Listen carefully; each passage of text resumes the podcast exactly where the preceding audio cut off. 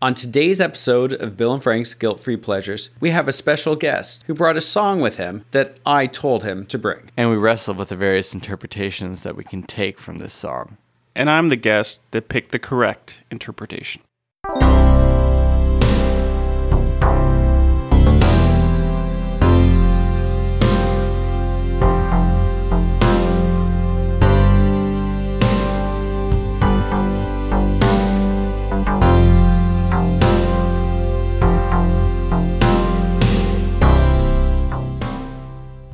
On today's episode of Bill and Frank's Guilt Free Pleasures, we're discussing a song that has so many questions and no answers. And it leads me to my own question Who's sitting across from me in the Winchester right now during our podcast? Well, uh, that that would be Derek DiCatello, who we've had on the podcast before. Okay, did I know he was coming? Yeah. Well, um, I'm not sure if this is a bit or if this is uh, you because this is the nature of our friendship.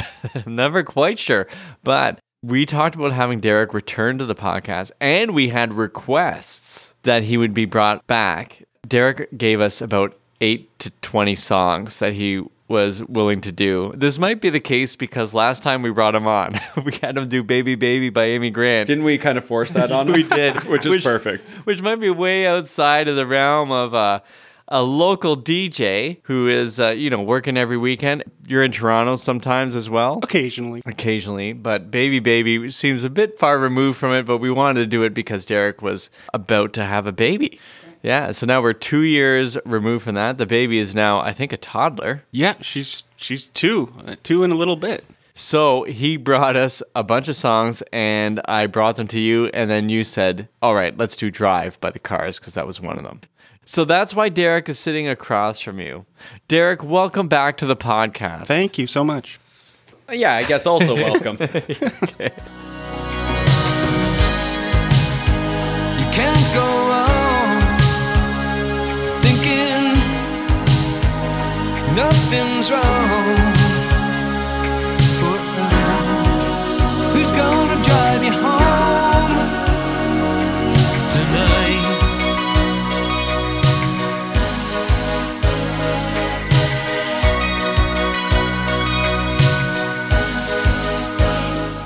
so, the Cars band was named after the motor vehicle, apparently. Is there an actual story about how the band was named? I have no idea. I'm gonna guess it's at a time of music where you just throw down the and something afterwards. There that wasn't taken yet. I'm so- shocked that wasn't taken. Yeah, you'd or, think. But I imagine there were other bands, but maybe they didn't copyright it. Yeah, okay. Okay. Makes sense. Well, we know that Rick Okazak and Benjamin Orr, the two major players there, Yeah. they had met a lot earlier and played in other bands before they became the Cars, right? Yeah, because they met in Ohio because uh, Orr was in a band called the Grasshoppers in the '60s, and they had a spot on a local like variety show. I think Right. they were the house band or something like that. So it's important to note that this is a band that is informed by the 60s and earlier, right? So Yeah. that you can kind of sense it, especially in this song and in all the songs they do. Yeah, the '60s, meaning like uh, what they say, like early punk as well as like power pop. Is that what it's called? Yeah. power Yeah, yeah. pop, like the Beach Boys and stuff like that, Yeah. or something like that. Yeah. Yeah, because actually Ben Orr's band opened for the Beach Boys. The, the Oh. Grasshoppers opened for the Beach Boys at one point. And according to Song Facts, the Grasshoppers had their own fan club. So I don't know what that means, but it means something. They were bigger than nothing. Yes, they were something. exactly. Rick and Ben, we're just going to call them Rick and Ben at this Yeah. point. They meet, they recorded an album together before the Cars under the uh, name Milkwood. That was the name of the band, I guess. And they had future Cars keyboardist Greg Hawkes played keyboards on that album as well. the rest of the band members was sort of a hodgepodge of people. I, I remember them saying that they sort of they brought a lot of different influences in because they they brought people from different parts of the country in and from different backgrounds, different ages. Like they weren't all a, a group that hung out together in high school or something. They were like a compiled sort of group in a way, other than Ben and Rick. it makes it easier for them to sort of move between eras, right? So you have that first album. Is it late 70s? I'm pretty sure it's Yeah, late sev- 70s, 78 was the Right. first album. So they're able to navigate sort of the punk new wave thing and then become this MTV band by Yeah. the mid 80s. Yeah, exactly. And then rounding out the band was Elliot Easton, who played guitar, and David Robinson, who stopped playing basketball for a short period of time and played the drums for them. You did a really good job of saying that joke again because you told it to us twice before we started recording. Was it twice? Yeah, because you had to explain it and then go back to the Gotcha. joke. Just uh, we could just tell you're getting ready for it, and that was very funny. It's still a good joke, even though you guys didn't laugh. yeah, yeah. Any I'm of the laughing now. times. Yeah, yeah. Derek might not know who David Robinson is. I'm not a sports guy, even yeah. though I sometimes wear sports jerseys. And well, you're wearing a Robinson jersey right now. for the Pistons. so there's a brief history of the Cars. I mean, there's certainly more to it, and and Yeah. uh, but we we want to get to this song, and so they release. They don't release a ton of albums. I think is this their third album? This is their fifth uh, studio album. Fifth, okay. And they're coming off an album that wasn't well received, from what I gather. Commercial drop off, right? Yeah. So then they employed the services of a producer for this album. Now, I didn't know who the producer was until I listened to the album. I didn't even bother. I just assumed Rick Okazak was always the producer Yeah. because he's the big producer afterwards. But I just want to play the opening bars to the first song from what's the name of the album again? Heartbeat Heartbeat City. Heartbeat. City. Heartbeat City. Okay. Hello again. Hello. Hello again. That is right, straight out of a Def Leppard album. Yeah, that's totally. So Mutt Lang is brought in to produce, but I just couldn't believe it sounded so much like Pyromania. Yeah, I know, right? It was insane. So then I had to look up to see Mutt Lang was doing this. But what I'm amazed at for this album, because the whole album is quite listenable. I know that, like, I think Cars purists are not big fans of it. Pitchfork had a real tough time giving this a review because it's so infectious, but they really want to be purist or whatever. But it's super listenable, but it doesn't sound totally Mutt Langified, except for the Hello Again, the first song. Yeah. After that, it feels like there must have been some sort of balance between the Rick Okazak production and Mutt Lang. Yeah, that is like stereotypical Mutt Lang. Now, are you going to tell the listeners who he is who don't know who he is? We're going to let you do that because Oh. uh, you got the pedigree. Oh, okay. Well, hey, I, like I said, I wasn't alive when all this stuff was going on, but uh, Mutt Lang is the guy who produced a lot of people in the 80s, and he married Shania Twain and sort of gave her her rise. Michael Bolton, he produced for at least Yeah. one song. Uh, ACDC, Foreigner, you mentioned Def Leppard, and uh, Billy Ocean, Get Out of My Dream, Into My Car. Oh, man. What was Did we Mutt mentioned Lang? that in the episode? I hope so. Oh, man. hope I so, forgot too. all about But that. uh, yeah, t- tear down these walls. I guess is the Yeah, other yeah. one that uh, Yeah, and yeah, tear down these walls. He did with Teddy Riley, who did No Diggity with Oh, yeah, Blackstreet yeah, No doubt. yeah. and all that. So yeah, I remember the time my prerogative. Teddy Yeah, Riley yeah. did those too. Big big names, you know these big producer types. This is why we're glad you're here. You're bringing this sort of knowledge that we might be missing. Just Every- filling in the gaps, rounding Yeah, up the that's- edges. That's right.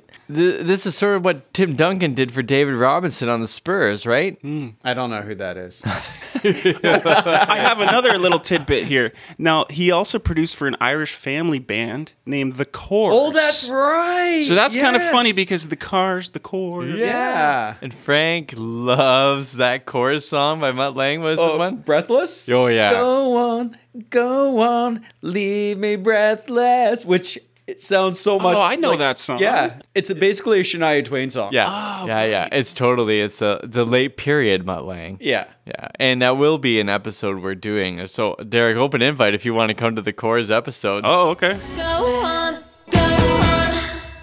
Okay, so on this album, there are three singles, right? Yes. Oh, no, there's like six singles, but Drive is the third single. But there are three singles. You said there's six, but there are definitely three. There's also four. There's five, Oh, and then there's six. Oh, Okay, yeah. That, all right, thank you. Thank you, Frank. I'm okay. a literalist. I thought you knew this by now. Yeah, all right. Okay, let's go through those singles. Let's go through the ones before Drive. So the singles in order were You Might Think, hit number seven in the US. And I love that song.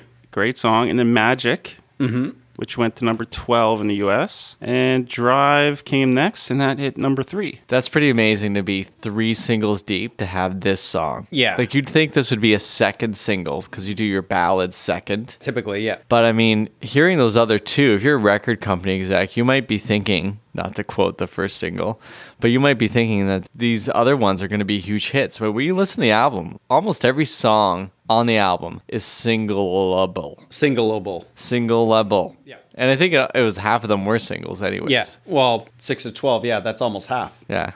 Actually, sorry, six of 10. A lot of their albums have so many singleable and singles. Like they just had a great formula that kept working, it seems, right? yeah. if you let's say you were in a Cars cover band or something, it just seemed like they'd be so fun to play. Yeah. Right? Oh, Like yeah. they're so they s- they're very like simplistic. They're not doing crazy guitar Yeah. riffs or this and that solos. It's just straight up good sounding instruments, cool That's- textures, cool, you know, synths and Yeah. fun fun vocals, fun lyrics, right? this one does stand out, I think, like of, The of their song? songs. Yeah. Yeah. Yeah, it As was, a they call different it. It was a thing. bit of a divergence from their their typical form. sound, right? Yeah. Yeah, I mean, it, it's more of a ballady type feel as opposed to like the new wave that they were kind of uh, known for, right? Mm-hmm. Right. And it's ballad, but also sad. Yeah. And like really off putting to some degree. Yeah. Does that Yeah, sound? melanch- melancholy and yeah, off-putting. So yeah, it's a bit weird. It's a strange vibe, sort of. This song, obviously the big song from the album, at least commercially. And is there a story of how this was written? There's like an urban myth Okay. that Rick Okazak was at a party because Rick is the one who wrote the song. yeah. Apparently, he was at a party where someone was going to drive home with someone they shouldn't have because the guy was too drunk. And he told the woman that he would drive her home instead. But the woman chose to drive home with the other guy. But this is where it feels like it's an urban myth. The guy died in a car crash and she was paralyzed. Sounds like the Phil Collins in the air tonight urban myth. Or, uh, how Yeah, that was yeah. written. Fire and Rain with with Yeah. uh, James Taylor. Susie didn't die in the plane crash? No, apparently Oh, not. Yeah, I remember that. Apparently, one too. Flying Machines was the name of the band that James Taylor was in. That's right. Okay. I'm gonna just assume that it's not true because I don't like the story of the person getting no, I paralyzed don't. in the car Yeah, accident. I think it would be more heavily kind of published because I didn't read anything like that. There is interviews where Rick Okazak says, "I generally don't put personal details of my life or events of my life into songs. It's more fictional." And he said, "If anything, I write lyrics to hide my life." interesting. Yeah, Yeah. so that's what he kind of said about the song. Okay.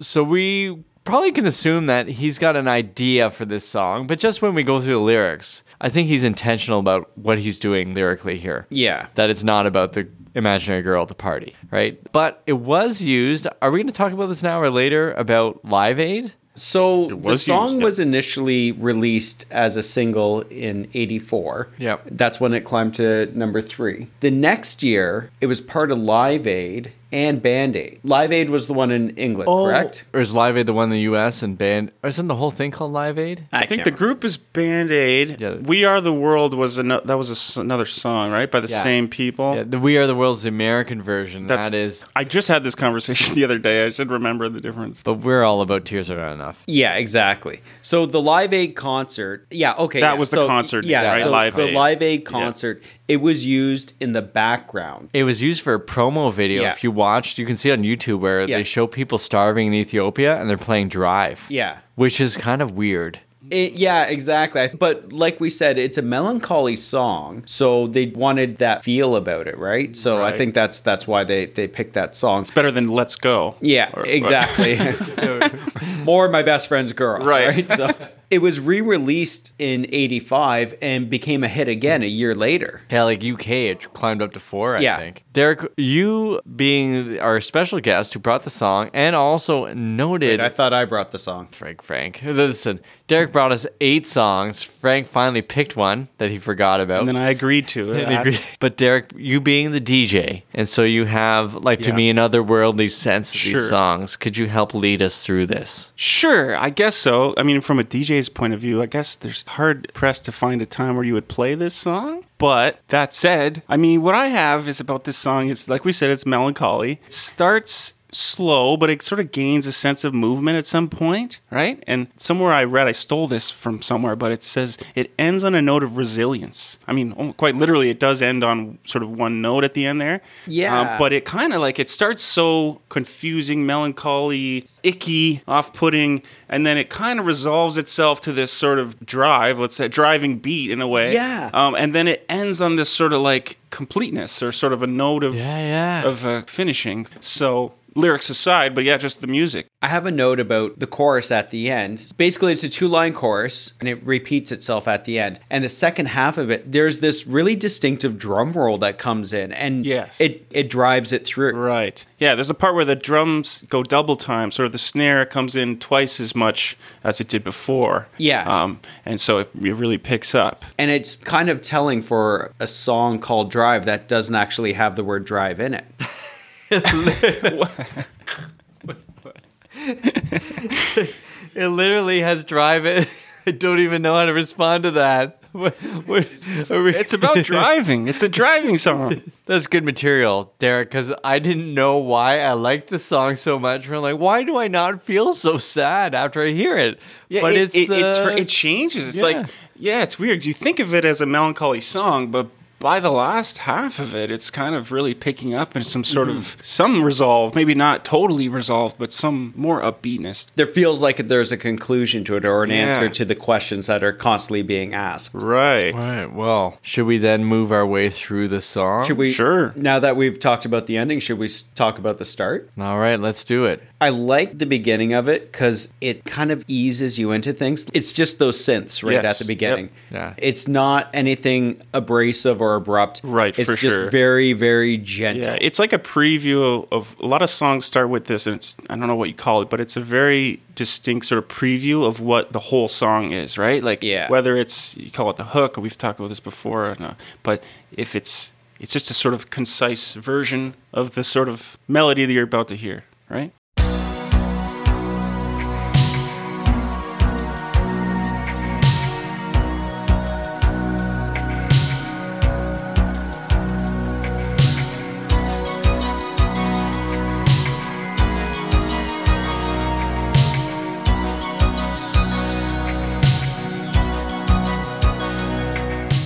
All right, so let's get to those first lyrics here then. When you said it's what, 25 seconds before 25. we actually hear any lyrics, any voices? Yeah. And it's not Rick Okasek. Right.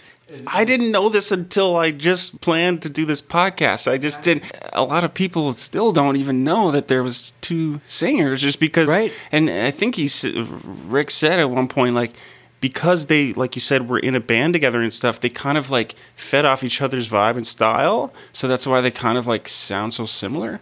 Yeah. In a way. Yeah, and he said for this song, he needed a prettier voice. He did say that. so that's- Definitely a prettier person. Okay, come on, Frank. We don't do that here. Okay, you said yourself that he Rick Okasek looked like a reject from the Ramones. Yeah, that's true. That's true. And Benjamin Orr looks like a reject. I heard it some called- really he- good-looking group. He's a he's a striking figure, is what I yeah, that's a good way of putting it. striking Striking figure. figure. Uh, just before we get into the lyrics, actually, I Okay. wanted to know: Could you guys think of any other bands that have two singers that that or that you like that have two singers? You know, any come to mind? Because Yeah, I have kind a of short obscure ones. Like Oh. there's this one band, the Beatles, from England. list. Yeah, that was on my list. All right, I got one. The bare naked ladies. oh yeah, Yeah. now, what about these? And then the- it could be two or more, I guess. The Eagles. Oh, I yeah. guess had more Very than one. good, very good Uh, call. Fleetwood Mac. Yeah. different Yes. Singers, obviously, and Yeah. Blink One Eighty Two had the two guys. Oh, they right? really, Okay. real okay. Sloan. Yeah. Yes, yes, Yeah, yes. that's a good one. I just thought that was interesting. There's a lot of bands that uh, have more than one lead singer. Holland sometimes Oates. Oh, and sometimes out. But do those really count when they're the two, gu- like Simon and Garfunkel? Oh, Yeah. that's a good call because I did called Holland rarely Oates. well, do you remember when we saw Toad the Wet Sprocket in concert and uh, Todd Nichols sang "Crazy Life" and you didn't realize I that was, it was shocked. it was someone I other was than shocked. Glenn Phillips. Yeah, every once in a while when they let someone else sing. Yeah. And no one knows any of those names that I just I was said. just going to say we're cutting that out or we're keeping that in. oh, I'm keeping it. All right, here we go. For the first time ever, I printed lyrics where I put it in 18 point font and it was still on only one page. This is a brief. I know, right? This It's is a such brief short song. It is a song that is all about space. I feel like there's so much space in this song. And it sounds spacey. Yeah. Who's going to tell you when it's too late? Who's going to tell you things aren't so great? Now that's verse one, but when you hear it, it sounds way longer. Who's gonna tell you when? It's too late.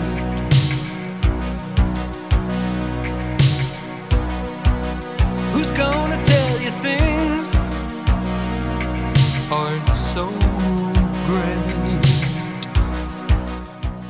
And so I got a question for you. Who's going to tell you when it's too late? Are they talking about nighttime? Or are they talking about that sort of it's too late? I don't think it's a literal. I think some people could say, you know, okay, it's late. You got to drive home now. It's, Yeah. But yeah, I, I, I doubt it's a literal situation. I think it's more of a figurative situation. Like it's much too late for goodbyes, the Julian Lennon thing? Or it's it's, just too, it's too late in your life to make this change. Oh, yeah, yeah. Who's going to tell you things aren't so great? Well, that's more straightforward. The perspective of this song can be taken, I guess, two different ways. I have about six, but go on. Okay.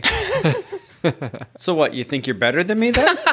Just five times better, or six times better. It would be I guess. three times because I had two. Oh, did you? Oh, There you go. okay. Yeah, the math checks out. Yeah. I thought you were a math teacher. I was, but I'm also the type of person who doesn't listen until the last part of the sentence, so I try to just jump in there while I was writing notes. Okay, go ahead, Frank. The general consensus is this is someone who's basically cautioning a person that they were in a relationship with, saying, the road you're going down is a dangerous one and you need to change. But it could also be taken as someone who is kind of interjecting themselves into the life of someone, kind of propping themselves up. It's like, like I'm here. It's like, who else is going to drive you home tonight? Who Exactly, else is going to exactly. tell you things aren't so great? Like Right. I'm here. I, Right. You need me. That kind of a thing. Yeah, like almost to a point of not evil, but a, a, a very negative relationship, a very possessive Yeah. person. Almost gaslighting. Yes. I feel like this song, you could look at it so many different ways, but I think that's the general gist of it, I think. Or at least, I don't know if, if that's what most people think. Like, is it a lovelorn thing where the g- a guy's just trying to get with a certain person and is trying to put himself in the spotlight a bit? Or is it, you know, is it two people who already have had a relationship and have known each other and are discussing something, their future or whatever? Or is it two people who are strangers and. I think most people look at it in that sort of altruistic, he's helping her. Right, right. But, But you it can could all, be- Yeah, yeah. it could be the other one, Right. which makes more sense to me because most cars have a gaslight when you're running out of gas. connections are Those synapses are firing Yeah. on all cylinders. Much like a car. I think as we continue with the lyrics, we will start to see maybe which theory holds up more. Yeah, I yeah, think so. yeah. I got a theory. I'm going to save it for verse two and three. All right. All right. So, but chorus, again, it's just two lines. You can't go on thinking nothing's wrong, but now who's going to drive you home tonight? Now, I purposely read it as on the page. I didn't want to sing it Yeah. because I couldn't do it justice. And so, there's so many covers of this song. One of them by Nikki Six's band. Oh, that's right. Yeah, it's 6 a.m., right? Yeah. Yeah. I tell you, the, you can't match Orr's vocals. No. They're so good. And you can also match it with the production around it, but it's one of those songs that just fits together perfectly. Mm-hmm. And so this chorus does as well. You can't go on thinking nothing's wrong. Seems to strike a chord deep down where it's even outside of whatever's been happening in the song. As soon as you hear that chorus, you're thinking about yourself. At least I am. Yeah. Nothing's wrong. Like how we live our lives. and, like, Yeah. deep down, we're like When they're I'm saying not- you, in the Yeah. lyrics when they're saying you, it's very much right the listener. That makes sense. Yeah, so I kind of hear that and like, oh man, how did he know? Can't go on thinking nothing's wrong. What the- Who's gonna drive you home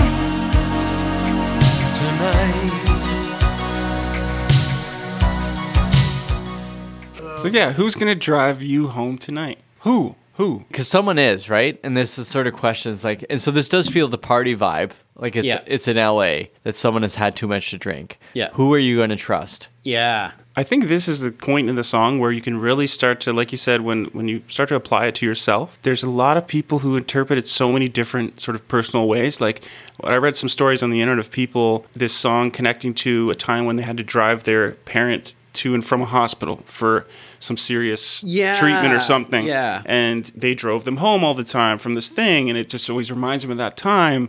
Um, Right. So either that or like thinking nothing's wrong it could kind of be someone with an addiction or something Yeah. like Yeah, that yeah, right yeah. so again it could apply to so many different personal scenarios which makes it a so-called utility song, right? Yeah. So you end up with a song that's vague enough that will match and Yeah. attach rather itself to. i think a your- lot of our his lives. lyrics do that right you were mentioning how he doesn't so much do personal stories and he doesn't do you know that kind of thing um, yeah it, it can apply to so many different things and most of the songs seem to do that So that takes us to verse two, where things kind of take a bit of a turn. I think in Yeah. terms of uh, where we're going. Who's going to pick you up when you fall? Who's going to hang it up when you call? Which is kind of strange to me. Hmm. Who's going to pay attention to your dreams? Yeah, who's going to plug their ears when you scream? Who's gonna pay attention to your dreams? Yeah, who's gonna plug their ears when you scream? All right. I thought it said, "Oh, is this a misheard lyric thing?" I used to think that he said, "Who's gonna plug your ears when you scream?" And that was always like such a That's cool super- line to yeah. me, but Yeah. that because it's kind of weird. But I didn't know that he says, "Who's gonna plug their, Their ears?" ears, yeah. interesting. I just learned something Yeah. new. I mean, he goes plural there, but I think it's Hmm. the there that's singular. Yeah. Who's going to pay attention to your dreams is so. Um, It's kind of belittling, like of the person in a way, like how you were saying with the we were talking about the the negative viewpoint of it, Yeah. that this guy is possessive or, or whatever. It's Yeah, it's it's, like, almost who like your else- dreams aren't like nobody else is going to pay attention to, to your silly dreams, like right? But I will. But I will. 'cause Yeah. I'm important. Right. So, I mean, maybe, I don't know, I'm playing devil's advocate here because I think, like I said, the popular view of the song is someone, it's a cautionary thing. It's like you're going down the wrong road and I'm here to try and help Like you. altruistic, helpful. Yeah, exactly. Yeah. But then there's also the flip side of that where if someone was saying that to me, but like, okay, my life's actually kind of in control and I'm, I'm doing things okay, Yeah. but you're trying to shoehorn yourself into my life. That's never actually happened to me personally, where someone's tried to shoehorn their, themselves into my life. But yeah, so I can't speak from uh, experience there. you spoke long enough to make it believable, though. Okay, that's, that's, that's happened good. there. Yeah. yeah, yeah. You tell a lie long enough, and it becomes the truth.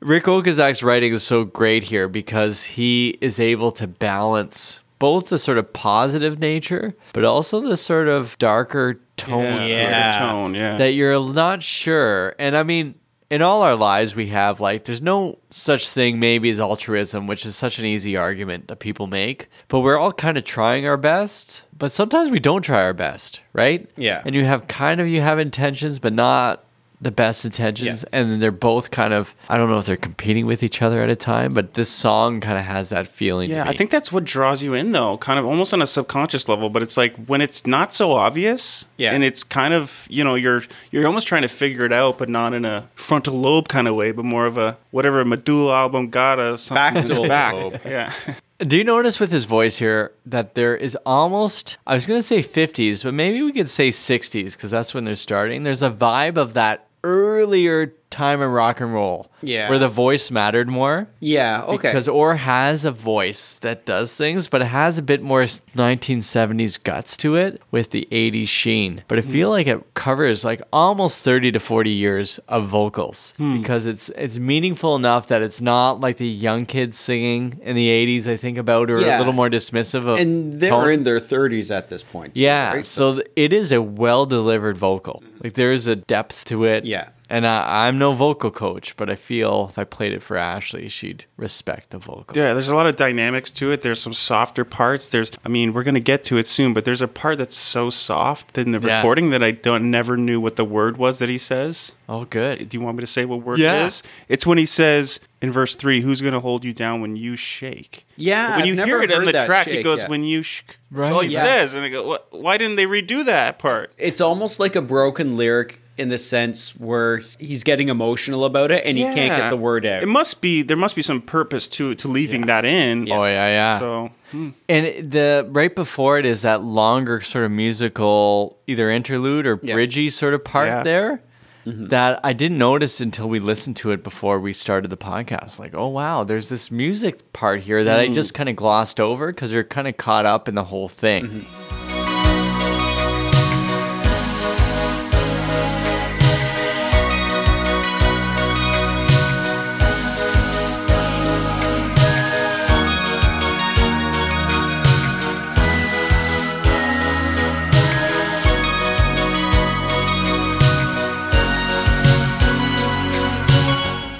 I was gonna say the song is like three minutes and forty eight seconds, I think. Yeah, it's but it just under sounds four like minutes. it's like, when you're done listening to it, it sounds like it's been two minutes, yeah. Right. right? I Yeah, yeah. Is that maybe because the lyrics are so sparse? It is. It's quick, but you've experienced something too. I'm shocked at how short it felt. Yeah, Mm. Yeah. kind of weird. One of the things that I really like about the song, and it happens kind of about halfway through, there's a bit of a shift.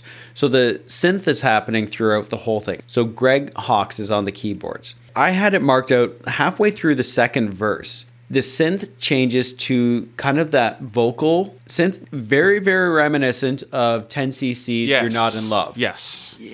And that comes through in the second half of it. So you have those voices. Like yeah, the and they're ethereal keys, right? voices. They're Yeah, synths yeah, because yeah. it- yeah, I, I I was never sh- quite sure, but uh, listening to it more, there, it's a synth. Of some kind, Yeah. right. Yeah, but It's it- incredible. Yeah, it it feels otherworldly. It is like MVP of the song. Mm-hmm. Yeah. I mean, Benjamin Orr's vocals are unreal, but this is something that you're always thinking of as those sounds. And it has the cinematic feel Oh, of yeah. those like movies. Well, we talked about this with, I think, Bruce with like Risky Business and even Planes, Trains, and Automobiles. I don't know why I'm going there, but there's like synthy feel and it drives you. And it's hard not to use that term Yeah. with this song.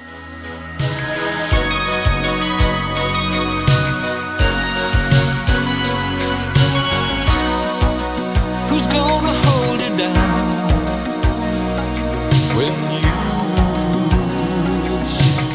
when you shake?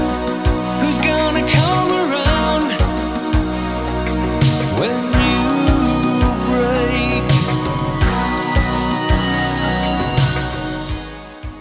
I'm going back to who's going to hold you down when you shake. It- You're like it. It was tough to understand it until you heard like the rhyming word. Who's going to come around when you break? This has the drug addict thing going on. yeah. At least that sort of theme, but it. Yeah, but again, it could just be a relationship, and this person knows this person so so well that you know. And but again, you could take those two roads. Either they know that person so well, and they just want to help that person when they're down or whatever, or they're declaring that they're the only person that can help them. Yeah. you better stick around with me. Yeah. or else- I Yeah. know there's so much going on. Yeah, so many angles. It depends on what you bring to the song. Yeah. Whether it's going to be positive or negative. Yeah. And it's brilliant because this becomes a song you can play anywhere. I like to think of it as more of a positive thing as someone trying to help, but you can't not look at it from that other perspective at For the sure. same time, right? You got to have both sides of the story, like Phil Collins says. Yeah. Worst Phil Collins song ever.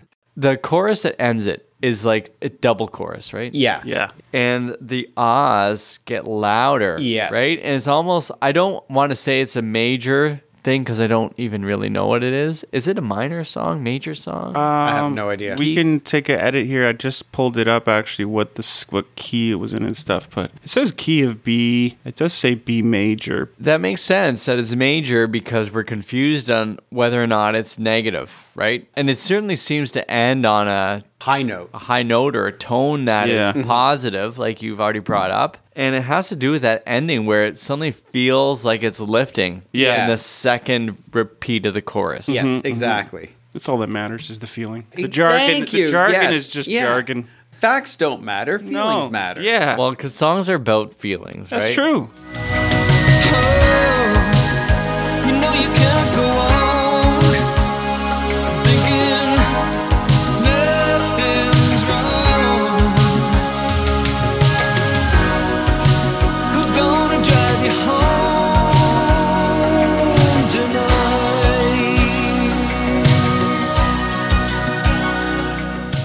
if we're thinking it could be potentially a stranger that just cares or someone who knows this person that also is altruistically caring, and I was just learning about the ancient Greek different w- types of love. I don't know Yeah, if you're yeah, yeah. familiar with Four, those. yeah. Uh, there's there's a few. There's I thought there was four or five main ones, but there's like eight apparently different. Oh, wow. There's all sorts of little um, sub sub loves, but uh, agape Yeah, is yeah. the one that's like the altruistic Yeah. uh, love, and they say it was the way that Jesus had love for mankind was this kind of thing. Right, right. It wasn't like it's not obviously a relationship. It's not. Right. Not But it's- Eros, right? That's relationship. Yeah, and yeah, there's all s- sorts of different ones, but I thought that kind of applied to uh, you know the unselfish, genuine interpretation. Right. Uh, now, what do you think of we sing "Drive" as a song at church this coming Sunday? Oh, yeah. oh my goodness, that's funny. Bit of agape. Yeah. I don't know if it's gonna fly, but there no, are because you're driving.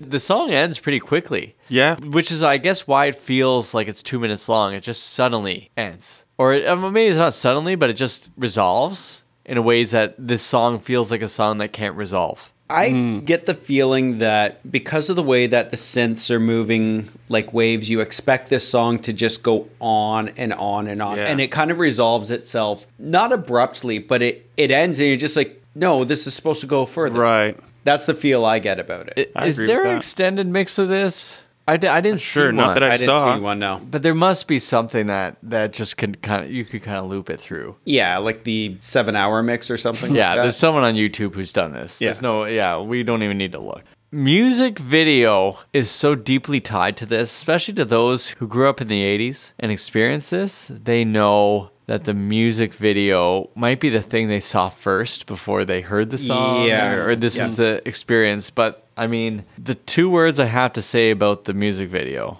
are Paulina Poroskova because she is sort of the face of Drive and all those complicated things that are going on in the video really depend on her. And she was Yes. like a, this well sought out model apparently at the time. She's only 19 years old. 19 now that at the we've- time of this yeah, the video. video. So, I mean, there's lots to say about the video, but do you have you guys looked up much into the history behind it? The video itself? Yeah. Um, not too much, other than just that that one guy who- who directed it. He was an aspiring actor or something, Yeah, and he was an Oscar winner he was 20 when he won the Oscar right, he was for- super young, right? for Ordinary People. Yes. Timothy Hutton lives next door to the manager Yes. for the Cars and has an idea for this song's video. And the Cars hear it and say, Sounds good to me. They get him to direct it. He must only be 23 or 20. Yeah, he's, he something was like that young, because he yeah. heard an early version of the album before it was released and he said like this is the idea that i have this is the vision i have for this video Let's go to the video. I struggled with it. There's parts of it I got and I liked a lot, and there's other parts that really bugged me. Okay, so the video itself, it opens with Benjamin Orr just sitting there, kind of looking either distraught or angry or, or brooding. brooding. it That's the actually word. opens with a shot of a pool ball going into a pocket yeah, at the, yeah. at the pool table Yeah, that was very odd, and I guess that's the thing you do. With it was a guy playing pool by his, by himself. yeah so you think the song's all about playing pool but apparently it's not that's, That's- a bit of a misnomer Yeah, that's the same thing I thought about the Richard Marks Endless Summer Nights Oh, video. that's right, Yeah, yeah. yes. So he's sitting there in a room. I don't know. Is it like it almost feels like a waiting room? Is it a room where mental patients are going to visit their family? that's the thing when you look at the scenes with paulina Paulina. Polly, yeah, I'm not even going to try and pronounce the last name because I'll get it wrong. It looks like she is in, and pardon the term, an insane asylum because it's like a white Yeah, it's room. just all white walls. Yeah, for she's sure. scribbling on the walls and Yeah. she's acting a bit manic. Yeah. Yeah. Right? So, I mean, I guess what the 80s would have stereotyped as like a sort of mental health facility. sure. For sure. Oh yeah. And she's in there, and then like Rick Okazak, is he like an evil guard, or is he a worker, or is he a really bad therapist? Uh, yeah, he's kind He'd of be a sitting terrible alone too. therapist. He's sitting just like uh, Benjamin's sitting, sort of just sitting Yeah. there. Yeah. I think he's smoking a cigarette or something. They Was kind of the go 80s, back and you forth. could do that inside at that point. yeah. that's true. They you kinda don't go back- remember the 80s the way we No, I do. was not alive. you well, were. for two years. But they kind of do flip back and forth, sort of contrasting these two characters, like Benjamin and Rick, are sort of Mm-hmm. they show the scenery, and both are sort of sitting in a, this room. It's sort of yeah, Yeah. juxtaposed. Well, everybody's isolated and alone. Yes, There's- until it switches to this back to Rick, and now we see the camera sort of pans, and we see he's talking to the girl. Yes. and he's going back and forth with the girl. And he seems to be saying something that's making her kind of anxious. She's upset. yeah. She's distraught by whatever he, Rick it's- is saying. It's disturbing whatever he's saying, and and uh, I don't like it. I don't like it one bit. No. And he doesn't seem distraught. He's just kind of stern. He's like he's kind of telling it how it is or he's he's commanding or he's, you know, he's sort of overbearing in Yeah. a way. Yeah. So in that regard, and, and Derek and I were talking about this, that the video kind of implies the more negative impression of the song. definitely. Yeah, like that possessive Yeah. sort of love. So if that's yeah, if that's an What's the indication, Greek word for that? For possessive love? oh, there's got to be one. Well, we don't, it's not phileo, which is brotherly love. That's the love we have on this podcast. Yeah, and for the city of Philadelphia. I don't know. Mania is that? ma- Is that actually the root of mania? No, I don't know. It says mania, obsessive love. I think it's mania. It says eros is romantic, ludus playful, and then it says mania is obsessive love. I don't know. Maybe that's the root. Maybe. Yeah, so there's that really awkward sort of back and forth between Paulina and Rick. And I feel like I can say that about them because I feel like I've grown to know them through this episode. Yeah, yeah. But then there's also the scenes at the nightclub or bar or whatever Yeah, it it's like is. a like- mixture of the two. yeah, because it all sort of ends with there's a shot of the band on the stage, but they're all just mannequins. Yeah. Yeah. They're not moving. Looks like a horror movie. Yeah, Yeah. and Paulina's looking through the window, which is supposed to be blocked off or blanked out, but there's opening.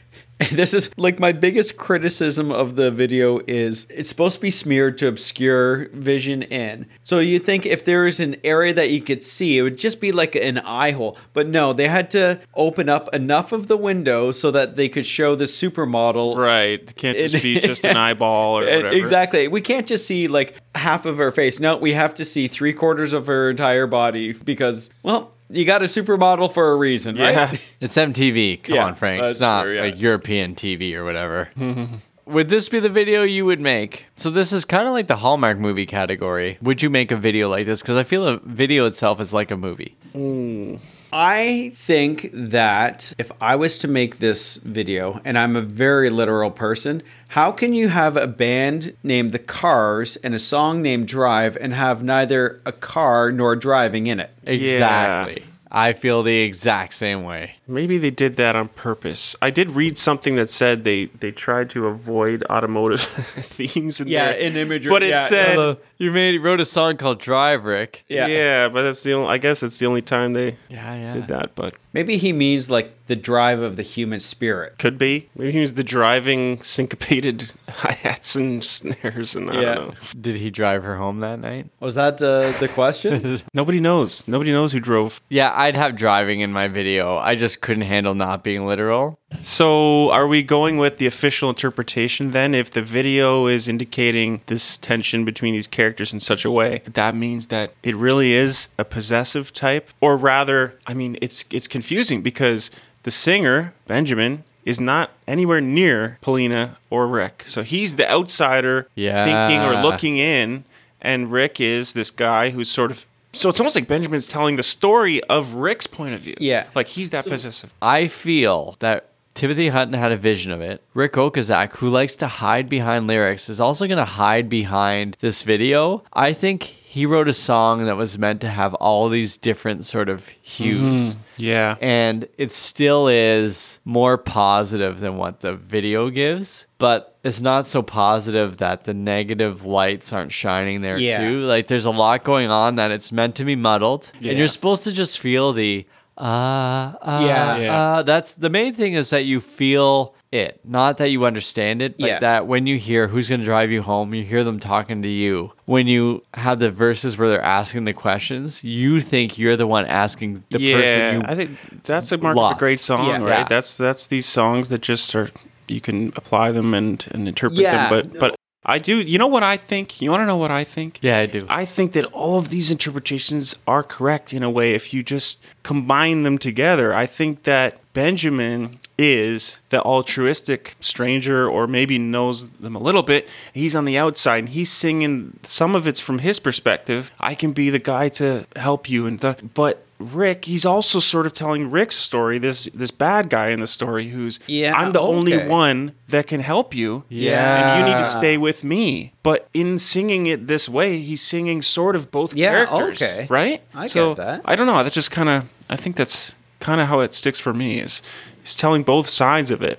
You can interpret it both ways, but it's about these two different characters and this one girl.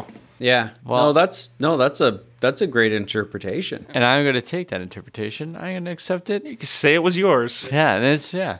Anyways, let's record it where I say this. Yeah.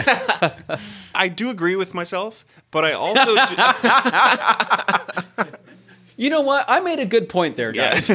but I do think that again open to so many interpretations. I think that the sort of like someone confronting an addiction or a crucial problem and it doesn't have to be a relationship, but you know, it's a parent and a kid or a kid and their parent. It it definitely can apply to, you know, someone dealing with some sort of affliction, addiction, Intervention. Oh, inter- or needing an intervention, you know?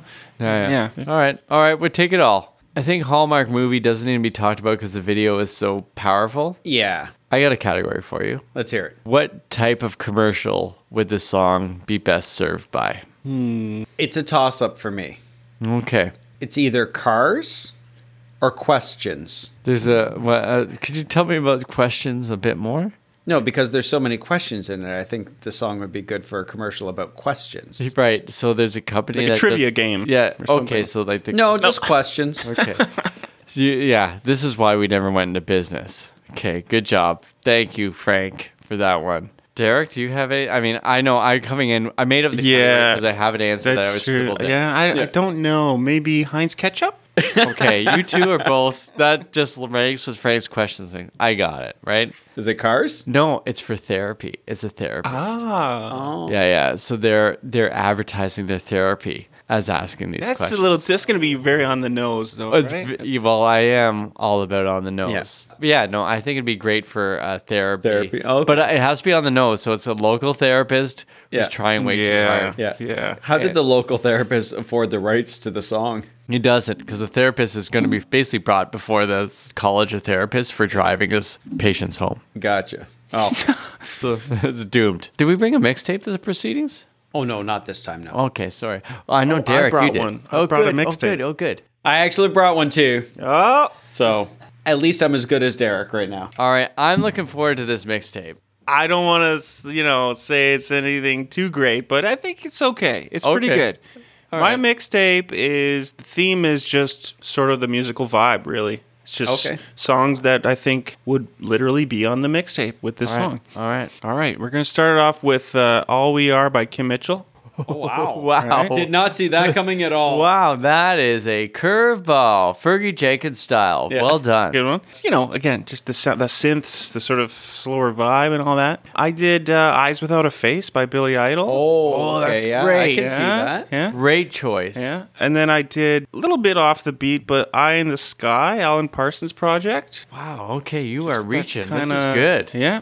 I got a couple more. We already mentioned this one, but 10cc, I'm Not in Love. Yeah. Good. Yeah, Very yeah. good. Very good. It's just, again, with those vocals and everything. And, and, Speaking of that title, Not in Love by Platinum Blonde. A little bit different, little Yeah. Hmm. faster, kind of like different energy to that song, but again, some of the lyrical tones and sort of things Yeah, yeah, come yeah. out. with it. yeah, those are my five that I that I kind of Nice. Wow, that's a killer mixtape. It's really eh? Hey, good. yeah. That was uh, kind of all over the place, but it's It great. was right on the money. Yeah. Shoot. Uh, Frank, you want to go next? no, I want you to go. Alex.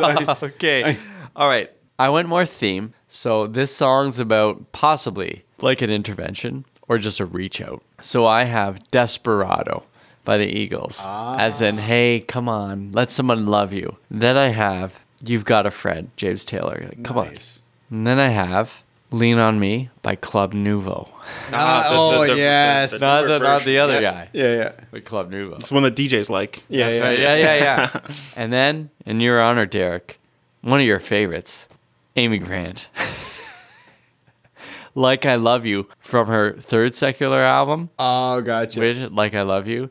Ain't nobody's gonna say goodbye. No, ain't nobody I don't gonna think I know that one. to love you like I love you. Boy. Keep singing. Yeah. Oh no, I, I re- I reached my peak there.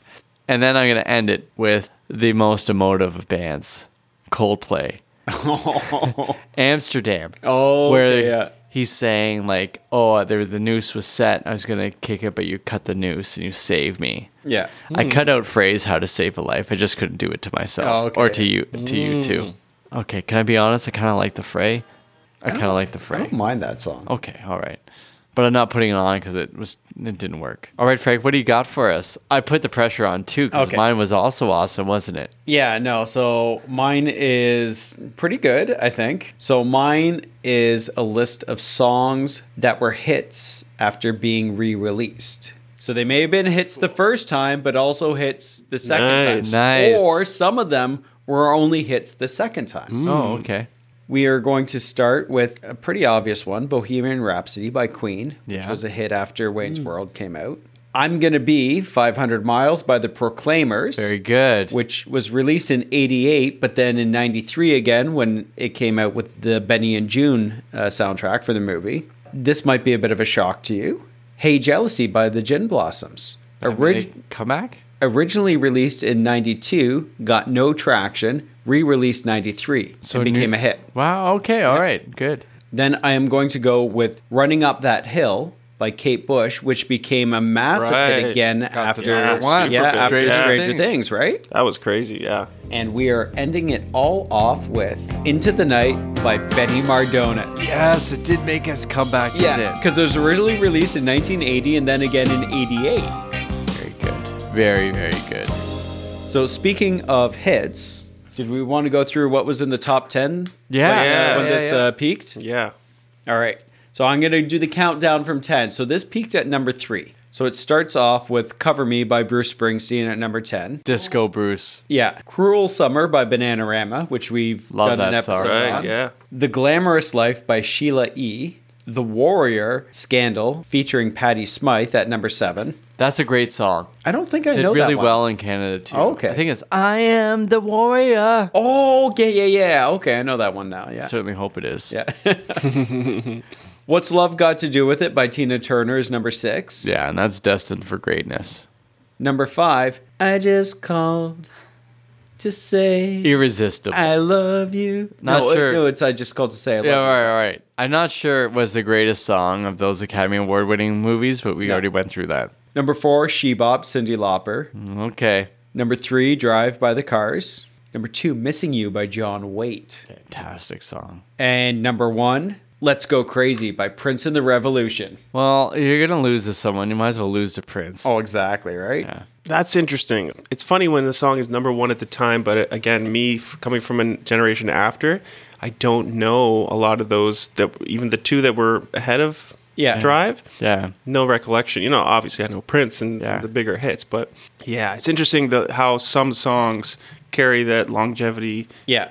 much further, and the ones that were beating them at the time sort of go by the wayside. Well, it's interesting because, I mean, we I mean, we love Missing You, but I'm pretty sure that it didn't get 250 million hits on YouTube like Drive did. Yeah. So Drive has endured. Yeah. For sure, yeah. exactly. Something about those songs just cut through to even, you know, the younger kids and stuff. We didn't get to talk about the demo to Drive. Like, there's a demo that was released on the Heart, uh, the Heartbeat City album. Yep, there's a demo. And, and uh, there's bits of it where you feel like there's some odd choices. And it's one of those things where it was probably just in its infancy in terms of the song. So they just like, well, we don't know what to do with this. So let's throw a bossa nova drum beat behind it. Let's totally. Just sort I of like totally, yeah, I agree. you have the the concept and the idea, but you just don't know how to flesh it out completely. Yeah, you just need some drums or a backing to it. Yeah. You just throw that up. You can't go on thinking nothing's wrong.